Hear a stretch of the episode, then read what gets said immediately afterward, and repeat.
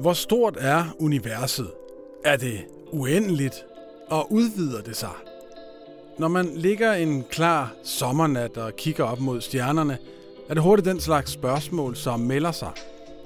Det gør de også for astrofysiker Anja C. Andersen. Men når hun kigger op mod stjernehimlen, så er det især det, hun ikke kan se, som optager hende. Nemlig det, der gemmer sig bag betegnelsen mørkt stof. Det taler jeg med hende om i den her podcast, som er en af i alt fem samtaler, der afslutter Informations naturvidenskabelige serie.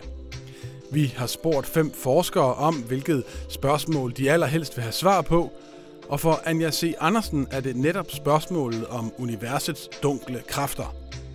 Vi begynder vores samtale med fænomenet mørkt stof, og bagefter går vi videre til at tale om noget andet, man har fundet ud af også må eksistere i kraft af mørkt stof, nemlig det om muligt endnu mere flippet fænomen, mørk energi. For når vi først forstår de to fænomener, så vil vi ikke alene have udvidet vores forståelse af fysikkens fundamentale love, vi vil muligvis også kunne løse vores energikrise her på jorden.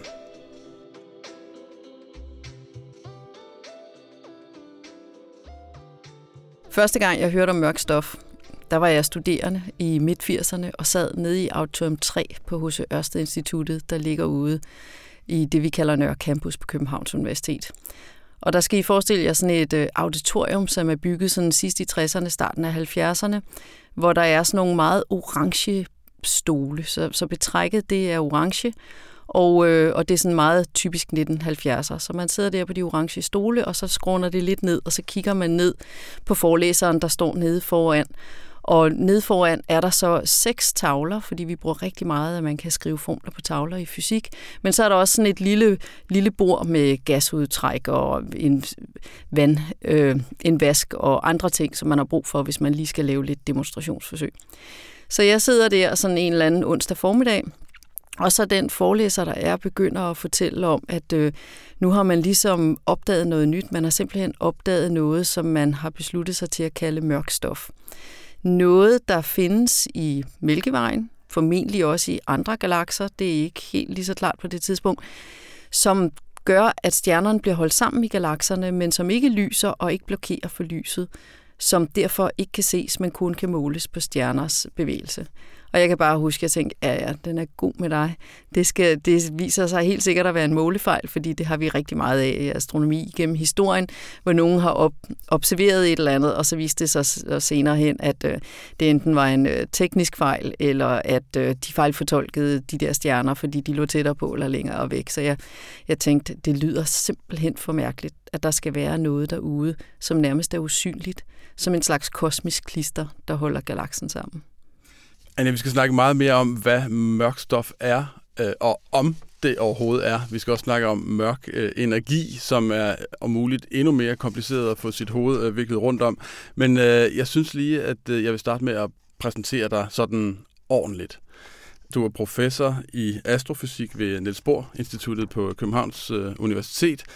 Øh, derudover har du gået rundt på denne planet i 56 år, og så har du gennem årene altså også modtaget flere priser for dit uh, arbejde med at formidle astrofysik, så vi andre, der måske har hovedet lidt mere solidt, eller fødderne mere solidt plantet på jorden, uh, kan uh, forsøge at forstå den. Og det er også derfor, du er her i dag, så det er jeg rigtig glad for. Velkommen til. Tak skal du have. Så lad os prøve at komme lidt tættere på, hvad, øh, øh, hvad mørkstof egentlig er. Øh, jeg kan ikke lade være med at sige, at da, da jeg hørte første gang om mørkstof, der synes jeg også, det lød meget altså sådan fantasy-agtigt, sci-fi-agtigt øh, nærmest, ikke? Øh, og tænkte, det er sådan lidt nemlig en, en forklaring, man kommer op med, hvis man ikke rigtig egentlig ved, øh, hvad der foregår derude. Men hvor sikre er vi egentlig på i dag, at mørkstof overhovedet er en ting? Altså, at det at det findes? Ja, altså man må, jeg må jo konstatere desværre, at, øh, at min første sådan meget voldsomme afvisning af det, jeg tænkte, ja, ja, det går væk, det behøver jeg faktisk ikke beskæftige mig så meget med, det går nok væk af sig selv. Der vil, der vil jeg sige, der er nok være, være der, hvor jeg tænker, okay, mørk stof ser alligevel ud, som om det er kommet for at blive, fordi at nu flere observationer, vi har af det, nu mere øh, tyder det på, at, at der er et eller andet. Altså, der er en komponent som, som i galakserne, som ikke udsender lys, men som er et faktum. Øh, og for lige sådan at prøve at forklare, hvorfor vi mener det, så, så er det i virkeligheden sådan, at hele den model, vi har for universet, som vi kalder Big Bang-modellen, med ud af ingenting kom alting, og så fik man dannet hydrogen og helium, som klumpede sammen til stjerner. Allerede der kan man jo undre sig lidt over de der stjerner. Hvorfor er de så klumpet sammen i galakser. Altså hvis, hvis universet starter med at være nogenlunde homogent, hvorfor ligger stjernerne så ikke bare jævnt fordelt over det hele? Hvorfor ligger de i de der øer, stjerneøer, som galakserne er? Og det kan vi faktisk kun få til at gå op ved, at og når vi laver computersimuleringer, ved at starte med at sige, at der skal være et bidrag til tyngdekraften. Der skal være noget, som, som giver sådan nogle øh, fordybninger i rumtiden, altså sådan noget rumtidskrumning, hvor, hvor gassen, som bliver til stjerner, søger hen, altså, øhm, som derfor bliver til galakserne. Så for overhovedet at forklare, at der findes galakser, og i specielt også især at kunne forklare, at når de så bliver dannet, at de faktisk eksisterer over så lange tidsrum, og vi kan jo se galakser, som langt øjet rækker. Hubble-rumteleskopet har jo vist, at de tidligste galakser har jo eksisteret for 13 milliarder år siden, og vi ser også galakser i dag. Så, så når, og når vi så måler på stjernerne, specielt i vores egen, bare i vores egen galakse, Mælkevejen, hvor vi jo kan måle det super nøjagtigt, øh, og måler, hvilken hastighed har de rundt om, om galaksens centrum, så vi simpelthen, og vi bruger Keplers love og alt muligt skønt fysik, som vi har brugt i rigtig mange år, og som vi bruger til at sende små rumsonder op til Mars, og vi rammer jo Mars hver gang, så det virker jo, altså de der ligninger, som vi bruger til, til alt muligt godt. Og når vi bruger dem, så kan vi se, at stjernerne faktisk bevæger sig så hurtigt rundt om Mælkevejens centrum, så at de burde blive slynget væk fra Mælkevejen, hvis Mælkevejen kun indeholdte den masse, vi vurderer, den kan have på baggrund af den mængde stjerner og sorte huller og planeter, som vi ved er der. Så det er derfor, vi siger, hvis de skal kunne have så hurtig en hastighed, så skal der være noget ekstra tyngdekraft, som gør, at de der stjerner ikke flyver væk, fordi ellers så burde Mælkevejen jo faktisk ikke findes. Og det er det, du kalder kosmisk klister? Ja, det er derfor, jeg kalder det kosmisk klister. Det er i virkeligheden, fordi det holder stjernerne fast i Mælkevejen. Ikke? Så, så, øh, og, og så det er noget, der bidrager til tyngdekraften. Ikke? Og så er spørgsmålet, hvad er det, der kan bidrage til tyngdekraften? Og der er vores bedste bud lige i øjeblikket. Det er jo ikke sikkert, det er rigtigt, men, men, øh, men, men det er i hvert fald har så meget på sig, så det er virkelig værd at undersøge, og det er der jo heldigvis også mange, der gør. Og det er, at kan der være nogle, øh, altså nogle partikler, øh, en eller anden del af partikelfysikken, som er en form for mørkstofpartikler. Altså nogle partikler, der har den egenskab, at de udsender ikke lys i det elektromagnetiske spektrum. De blokerer heller ikke for lys, så de er sådan usynlige, kan man sige. Og det kender vi til allerede med de partikler, vi kender. Så vi kender sådan nogle lidt usynlige partikler, som neutrinoer og sådan noget. Men neutrinoerne er bare ikke svaret. Det troede man så i starten, man tænkte om, hvis der nu er mere, flere neutrinoer, så har vi ligesom nejlet den. Så vi er altså på så, så partikelfysikerne nede ved CERN, ved den store accelerator, er på jagt efter nogle mørkstofpartikler. Så det er jo sådan et spor, forskerne kører det, og der er rigtig mange forskere i det spor, og det er også det, der lige nu har lidt den gule føretrøje, hvor vi tænker, at det er nok der svaret ligger. Og så er der det andet spor, hvor man siger, jamen, når det nu har noget med tyngdekraft at gøre, kunne man så bare forestille sig, at at den beskrivelse, vi har af tyngdekraften, ikke er fuldstændig. Og grunden til, at vi er åbne for det, på trods af, at de ligninger, vi har, jo egentlig fungerer rigtig godt, når vi sender ting til Mars og satellitter op, og, og vi bruger jo de der ligninger hele tiden. Det er simpelthen fordi, at vi har sådan en, en, øh, en drøm om, at, at øh, det hele øh, giver mening på et meget, meget højt plan, som vi kalder Grand Unified Theory, altså den store forenede teori, hvor vi tænker, at de fire naturkræfter, vi kender, som er tyngdekraften og den svage og den stærke øh, kernekraft og, øh, og elektrostatiske kraft, at de fire, de kan forenes. Og der er det sådan, at tre af dem kan forenes, men tyngdekraften kan vi ikke rigtig få med på. Så derfor vil den del, altså den store idé om, at der er en forenet teori, der ville det være rigtig fint, hvis vi kunne omskrive tyngdekraften. Ikke? Så, så det er der jo nogen, der arbejder på. Og samtidig så er vi jo også nogle skeptikere som mig, som tænker, ja, men det kan jo godt være, at vi drømmer om universet er pænt og ordentligt og meget husmoragtigt med ud af en formel kom alle formler. Men det er faktisk ikke sikkert, fordi der er jo egentlig, når vi observerer rigtig meget, der ser sådan lidt kaosagtigt ud, så vi, vi kan jo ikke udelukke, at det hele måske bare er lidt tilfældigt og lidt kaosagtigt, men, og vi sidder der desperat og prøver at rydde op i galakserne, men at der måske ikke er den, den orden, vi gerne vil have. Men, men det, er jo, det finder vi jo kun ud af ved at undersøge det, kan man sige. Ikke? Og det, det kan jo føre, og det er jo drømmen, det er jo derfor, at der er så mange, der arbejder på det, jo dels fordi vi er meget fascineret af mysteriet, kan man sige. Det er jo en måde, grund til at arbejde på det. Men det er jo i virkeligheden også, fordi der kan være noget fundamental fysik her, altså som giver os en helt ny fysisk forståelse. Lad det være en ny naturkraft, eller en ny et eller andet, som er virkelig grundlæggende, som på den måde kan få indflydelse på al fysik. Ikke kun astrofysik, men på hele måden, vi bedriver fysik på. Ikke? Så, så det har potentialet til at være en, noget virkelig stort. Men det har vel også, hvis jeg forstår dig ret, potentiale til at være måske historiens største fuser? Altså, hvad hvis jeres beregninger viser sig at være forkerte? Ja, altså, så, så, så det, er jo, det er jo også en mulighed, at det, at det jo i virkeligheden kan være, altså det skal, det skal man jo være meget opmærksom på, fordi der er jo rigtig meget, når vi kigger ud i universet, så er vi jo sådan lidt hæmmet af, at, øh, at selvom vi får, vi får bedre og bedre kigger og større og større kigger vi kan se flere og flere detaljer, men hver gang vi, vi øh, afbilleder af universet, så får vi sådan en todimensional fotografi, kan man sige. Og, og så, prøver, så prøver vi at finde ud af, jamen, hvordan er perspektivet, hvad er dybden i det her billede? Altså, hvordan er galakserne fordelt øh, i, i, i forhold til os? Altså, hvad for nogen ligger tæt på os, hvad for nogen ligger langt fra os? Og fordi lys bruger tid på at rejse øh, fra et sted til et andet, så betyder det i virkeligheden også, at vi ligger dem ud på sådan en tidsskala, hvor vi så kigger tilbage i tiden, fordi nu længere væk fra os de ligger, nu mere gammelt lys ser vi øh, fra dem, kan man sige, eller ungdomsbilleder af dem. Og for at kunne det, der bliver vi nødt til at lave nogle antagelser om, hvad det er for en type univers, vi bor i. Så vi, vi bruger jo nogle ligninger til at, at lave det trick med at fortolke vores billeder. Og der er det jo sådan, at hvis det så viser sig, at en af de ligninger, altså nogle af de fortolkninger, vi laver, det kan være alt fra lysets hastighed måske ikke er konstant øh, til alle tider, som vi har antaget, eller det kan være, at, øh, at at øh, hobbelkonstanten har en anden værdi, end det vi alle sammen lige er blevet enige om lige nu og sådan noget. Så, så, så derfor så er vi jo åbne for, at, at der, kan, der kan være nogle fejlfortolkninger i vores afkodning af, hvad det er, vi tror, vi kigger på. Ikke? Og så må vi jo gøre det om, og det vil jo ikke være første gang, vi må gøre det, kan man sige, fordi vi gør det jo så godt vi kan, og vi bliver hele tiden klogere. Så, så i virkeligheden kan det jo godt være, altså mit altså jeg spekulerer rigtig, rigtig meget på, det er jo sådan noget, der kan holde mig vågen om natten, det er, altså at, at Tycho Brahe, han havde en rigtig god idé til, hvordan han kunne måle afstanden til stjerner.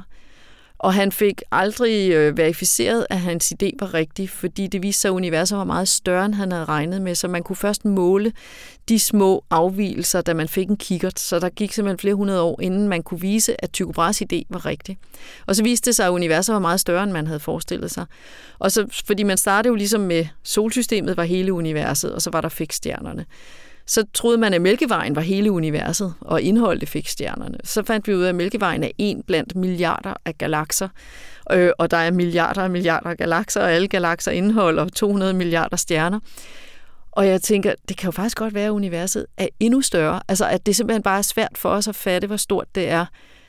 Sådan så, at, at vores fejlfortolkning ligger i, at vi simpelthen ikke har, har forstået, hvor fantastisk stort det er. Ikke? Det, det vil jeg sige, det skal man være åben over for. Ikke? Og sådan er det jo i forskning, at hvis vi ikke kan vise, at noget er forkert, så skal vi være åbne over for, for alting i virkeligheden. Ikke? Og det er jo derfor, vi altid opererer med mange parallelle sandheder. Og det er jo så det, der gør det sjovt, ikke? fordi så gælder det jo om at finde ud af, hvilken en er rigtig, men det kan vi ikke vise. Men vi kan vise, hvad for nogen, der er forkerte. Og alt det, der så ikke kan vise sig at være forkert, det står jo så og har potentialet af sandhed i sig, indtil vi bliver klogere. Ikke? Mm. Og så bare lige for at, runde øh, mørk stof øh, af, inden vi skal videre til noget, der er muligt, der endnu sværere at forstå, nemlig mørk energi. Altså, hvad er ligesom potentialet? Hvad er det, der holder dig vågen på den gode måde om natten, øh, når du tænker på, på, øh, på forskning i mørkt øh, i mørk stof? Jamen, øhm, det er jo det der med, at når vi, når vi finder ud af, hvad det er, altså så er der jo dels en utrolig stor indre tilfredshed i mig selv ved, at så forstår vi universet bedre. Ikke? Og hvis vi forstår universet bedre, forstår vi os selv bedre på en eller anden måde. Vi kigger jo ud og spejler os i universet. Men i virkeligheden er der jo også den der totale mulighed for noget helt epokegørende ny viden. At det måske kan bidrage til noget, som der er jo rigtig meget af den viden, vi har fundet som fysikere, som lige da man kom frem til det, så har folk jo tænkt, det er jo aktivistforskning, det fører jo ingen vegne, hvad skal man med det, ikke? Men som har vist sig, at 50 år senere, så har det været lige den brik, man manglede for at kunne gøre noget, som samfundet har enormt god gavn af i dag. Altså for eksempel, der er sådan nogle ikoniske billeder af Niels Bohr og Einstein, der sidder på Niels Bohr Instituttet tilbagelændet i nogle læne lænestol og ryger stor cigar eller pibe eller sådan et eller andet. De sidder i hvert fald og ryger. og, og diskutere sådan noget, som vi kalder quantum entanglement, altså hvordan bølgefunktionerne kan være viklet ind i hinanden, for at prøve at forstå kvantemekanikken. Ikke?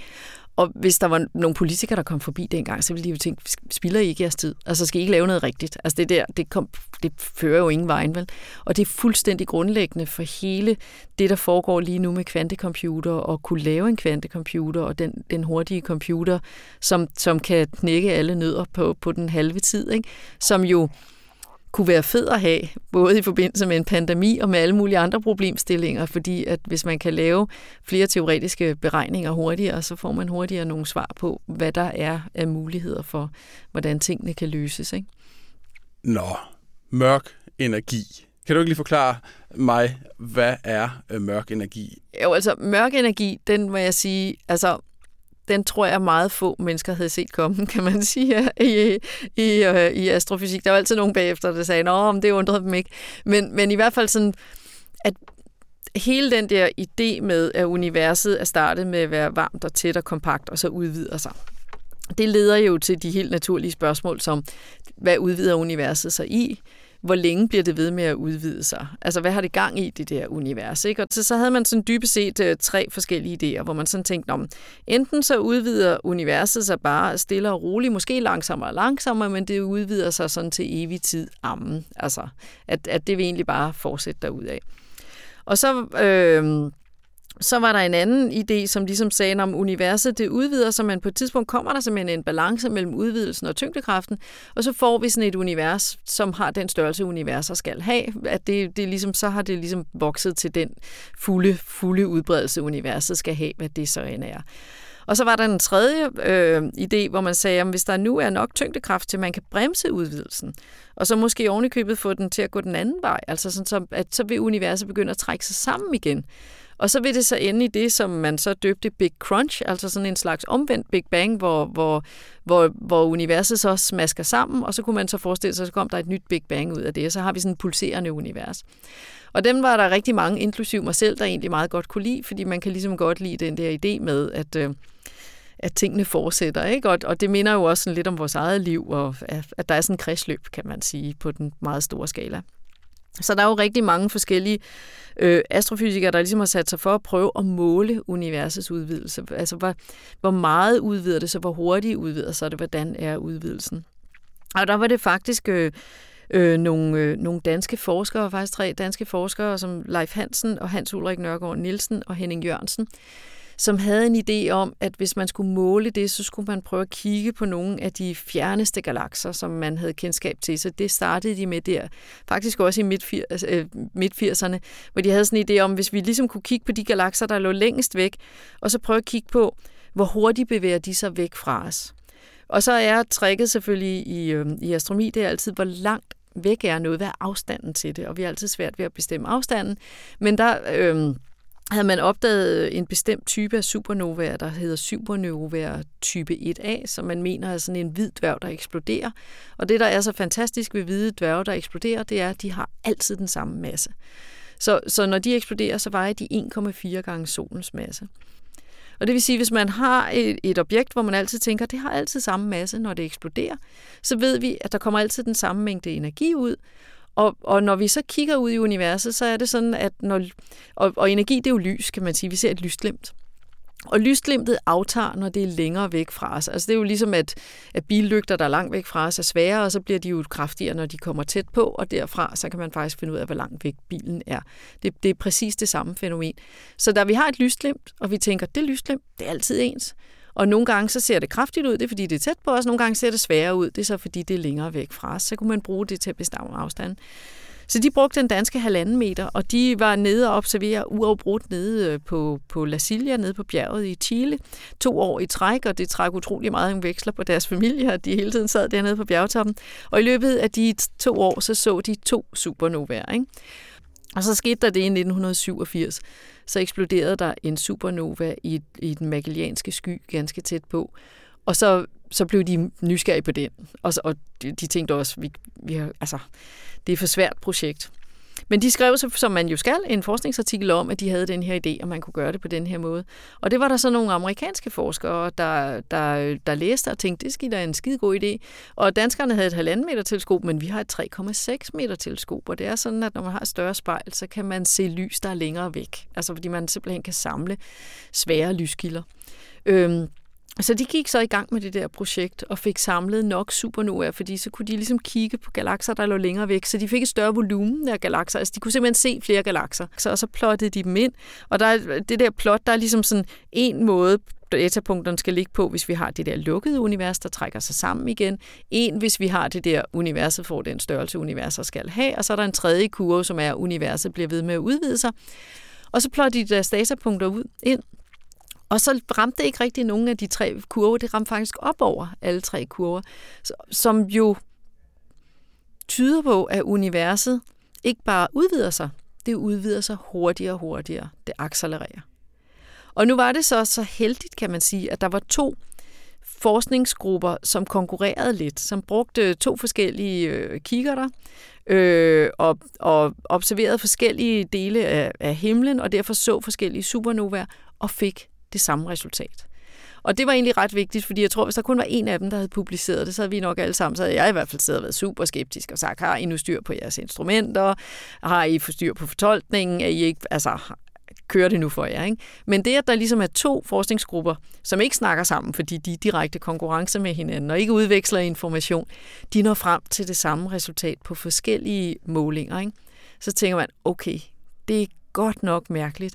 Og så pludselig så har vi så en universmodel, hvor det ser ud som om universet ikke bare bliver ved med at udvide sig, og det synes jeg allerede, min hjerne har det svært nok med, det der med, at universet ikke stopper, at det bare udvider sig og bliver større og større, og man tænker, hvad er ideen med det? Altså, fordi den der udvidelse, det er nok værd at sige. Så det er altså ikke sådan, at solen kommer ikke længere væk fra de andre stjerner i galaksen, fordi det sørger det mørke stof for. Der er stjernerne holdt sammen i galaksen. Øh, og de nærmeste galakser, vi har, så Mælkevejen og Andromeda-galaksen, de er faktisk også holdt sammen af tyngdekraften. Der dominerer det mørke stof også, kan man sige, på den lille lokale skala. Så det er sådan, at galakser, de, stjerner ligger i galakser, galakser ligger i galaksehobe, men så mellem galaksehobene, der, der, der spiller den mørke energi ind, kan man sige. Så det er galaksehobene, der kommer længere og længere væk fra hinanden. Ikke? Og universet bliver altså mere og mere fortyndet. Og man mm. tænker, det har jeg det faktisk stadig. Jeg har det stadigvæk svært. Og, og ligesom jeg med det mørke stof hele tiden har tænkt, det går væk lige om lidt, for de lavet nogle bedre målinger, så har jeg det altså sådan med mørk energi. Jeg tænker, må det ikke det går væk lige om lidt, når de får lavet nogle flere målinger? Og igen ja. må jeg sige, ja. altså nu flere observationer, der bliver lavet, nu flere målinger, der bliver, nu mere bliver det på en eller anden måde slået søm i, at, øh, at, at det ser ud som om, det er sådan, det er. Ja. Altså, men det er virkelig mærkeligt. Det er Jeg vil græde meget tørre tårer, hvis det viser sig at være forkert. Hvis vi bare lige skal forsøge, og det bliver virkelig et forsøg at øh, opsummere sådan en lille smule på, hvad, hvad du har fortalt om her i dag, så altså, der er der er det lyse stof. Det er det, vi kan stå hernede på jorden og umiddelbart observere. Det er stjerner ude på stjernehimlen og øh, andre... Og planeter, og faktisk også sorte huller, øh, er egentlig også sådan helt almindeligt stof, som vi kender det. Og så er der det stof, som vi ikke kan se. Ja. Det er det, som vi så det kalder mørk stof, ja. mørk stof og mørk energi. Og det mørke stof... Det, ja, det, så det mørke stof har egenskaber af stof på en eller anden måde, fordi det jo påvirker tyngdekraften. Men så mørk energi er jo en eller anden form for antityngdekraft. Altså, fordi det er jo sådan ja. en spredet ting. Ja, så det er det. Mørk det, stof, det holder, det holder sammen på elementerne ja. i universet. Og den mørke energi er en, en, en, en spredningseffekt, som får universet til konstant at udvide sig, ser det ud til. Ja, udvide sig hurtigere og hurtigere. Og hurtigere og hurtigere. Vi skal, til at, vi skal så småt til at, at runde af. Jeg vil bare høre, hvad er ligesom hvad er det spørgsmål, som stadig står tilbage at blive besvaret, som du allerhelst vil have svar på, når det kommer til, til det her, som er dit forskningsfelt, altså det mørke stof og den mørke energi? Jamen altså, jeg vil bare gerne vide, hvad det er, og specielt mørk energi, som er så mærkeligt, ikke? fordi det er simpelthen så mærkeligt, så jeg tænker, det indeholder, det må indeholde noget ny fysik. Altså man tænker, hvis det virkelig, hvis virkelig det viser sig, at observationerne er rigtige, og det er det, universet har gang i, så er vi altså, tror jeg, inde i sådan en, en helt ny overbygning på fysikken, svarende til, da Newton ligesom med Newtons øh, mekanik, der havde man jo en god forståelse af universet, så kommer Einstein med sin generelle relativitetsteori, så får vi en endnu bedre forståelse, og, og Bohr kommer med kvantemekanikken, som giver os en, en endnu bedre forståelse. Så tænker jeg, når vi forstår det der mørke energi, så tror jeg faktisk, at vi har en endnu bedre forståelse. Og hvis det viser sig, at der ikke er noget i det, og det hele bare er målfejl, så har vi så også en meget bedre forståelse, fordi så forstår vi så, hvor vores fortolkninger er, er løbet af, af spore, kan man sige. Ikke? Så næsten lige meget hvad, når vi får nejlet, hvad det er, så er vi blevet meget, meget klogere. Og det kan jo, altså måske når vi forstår mørk energi, så har vi ikke nogen energikris på jorden mere. Så har vi simpelthen uendelige mængder af, af energi til rådighed, som er CO2-neutralt. Ikke? Og, og spørgsmålet er så, hvornår får vi svar på, på de spørgsmål? Der, ikke? Altså en gang var det, var det dig, der sad nede på tilhørerpladserne i auditoriet, øh, og var godt og grundigt forvirret over det her nye begreb mørk stof. Nu er det dig, der står og forelæser for de studerende. Hvad svarer du dem, når de øh, spørger dig om, hvornår får vi svar? Ja, så, så, så jeg siger jo, at den gode nyhed er, at vi har styr på omkring 5% af universet. Ikke? Og så er der de her 95%, som mørk stof og mørk energi udgør, som vi ikke ved, hvad er. Og det synes jeg jo må være super fantastisk for de studerende, fordi der er jo virkelig brug for dem, kan man sige. Vi har simpelthen brug for nogle kloge hoveder, der kan komme ind og hjælpe os med at finde ud af, hvad det er. Men hvornår vi finder ud af det, altså det kommer jo dels an på, hvor mange hjerner sætter man til at prøve at løse problemet, for det er klart, nu, nu flere hjerner, der sidder og spekulerer over det, nu hurtigere kommer vi nok i mål, må man, man antage. Ikke? Øhm, men det er jo svært at sige, fordi vi er jo op imod noget, hvor, hvor vi jo slet ikke ved, hvad det er, så måske får vi svaret i morgen. Måske får vi svaret, når James Webb-rumteleskopet bliver sendt op her den 18. december, ud fra nogle af dens observationer, hvor vi vil kunne se nogle endnu tidligere galakser i det helt tidlige univers, som så måske ser anderledes ud end det, vi forventer, og derfor giver os en idé om, hvordan vi kan komme videre. Ikke? Eller måske ser ud præcis som vi forventer, og derfor giver os en overbevisning om, at der er faktisk ikke noget galt med vores fortolkning af universet. Altså, det, det, mørk energi er noget et eller andet virkelig spændende fysik, som vi skal, vi skal have, have styr på. Ikke? Så på den måde bliver vi jo hele tiden klogere, fordi vi jo hele tiden undersøger. Og det har mennesket jo gjort til alle tider. Altså et af mine yndlingseksempler, det er jo det der med, at stenalderen sluttede jo ikke, fordi vi løb tør for sten. Altså, så, så vi bliver jo hele tiden klogere, og det gør vi jo dels, fordi vi ikke kan lade være men jo også fordi, at det har vist sig at være en rigtig, rigtig stor fordel for os, at vi har en masse viden, som vi så kan sætte i spil, når vi står over for udfordringer. Og man kan sige, at grunden til, at vi har en klimakrise nu, det er jo i virkeligheden, fordi man ikke var ambitiøs nok for 30-50 år siden med at sørge for at give nok penge til grundforskning, så man har de redskaber i sin værktøjskasse, som vil kunne løse, bruges til at løse klimakrisen. Ikke? Så det er jo så derfor, jeg altid siger til politikere, at det er altså virkelig vigtigt, at man investerer i grundforskning. Det er sådan lidt usekset, fordi at det er noget, der skal bruges sig som lang tid, for det er der, vi har redskaberne. Ikke? Så øh, og så kan man sige, at mørk energi, hvad skal vi med det? Er det aktivistforskning? Det kan da godt være, men det kan faktisk også være, at der ligger nogle virkelig dybe svar i det, som vi kan bruge til en hel masse gode ting, også for at forbedre livet for mennesker på jorden. Eller måske bliver vi bare klogere, og det er altså også altid godt. Anja C. Hansen, tusind tak, fordi du kom. Selv tak.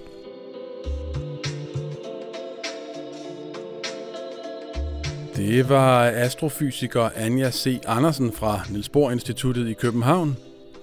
Hvis du vil vide mere om mørkt stof og mørk energi, så kan du gå ind på vores hjemmeside og finde et helt essay, som Anja C. Andersen har skrevet specifikt til den her serie. Du finder det som altid under serienavnet Vi fortæller naturvidenskaben forfra. Serien er i øvrigt støttet af Carlsberg Mit navn er Rasmus Bo Sørensen. Tak fordi du lyttede med.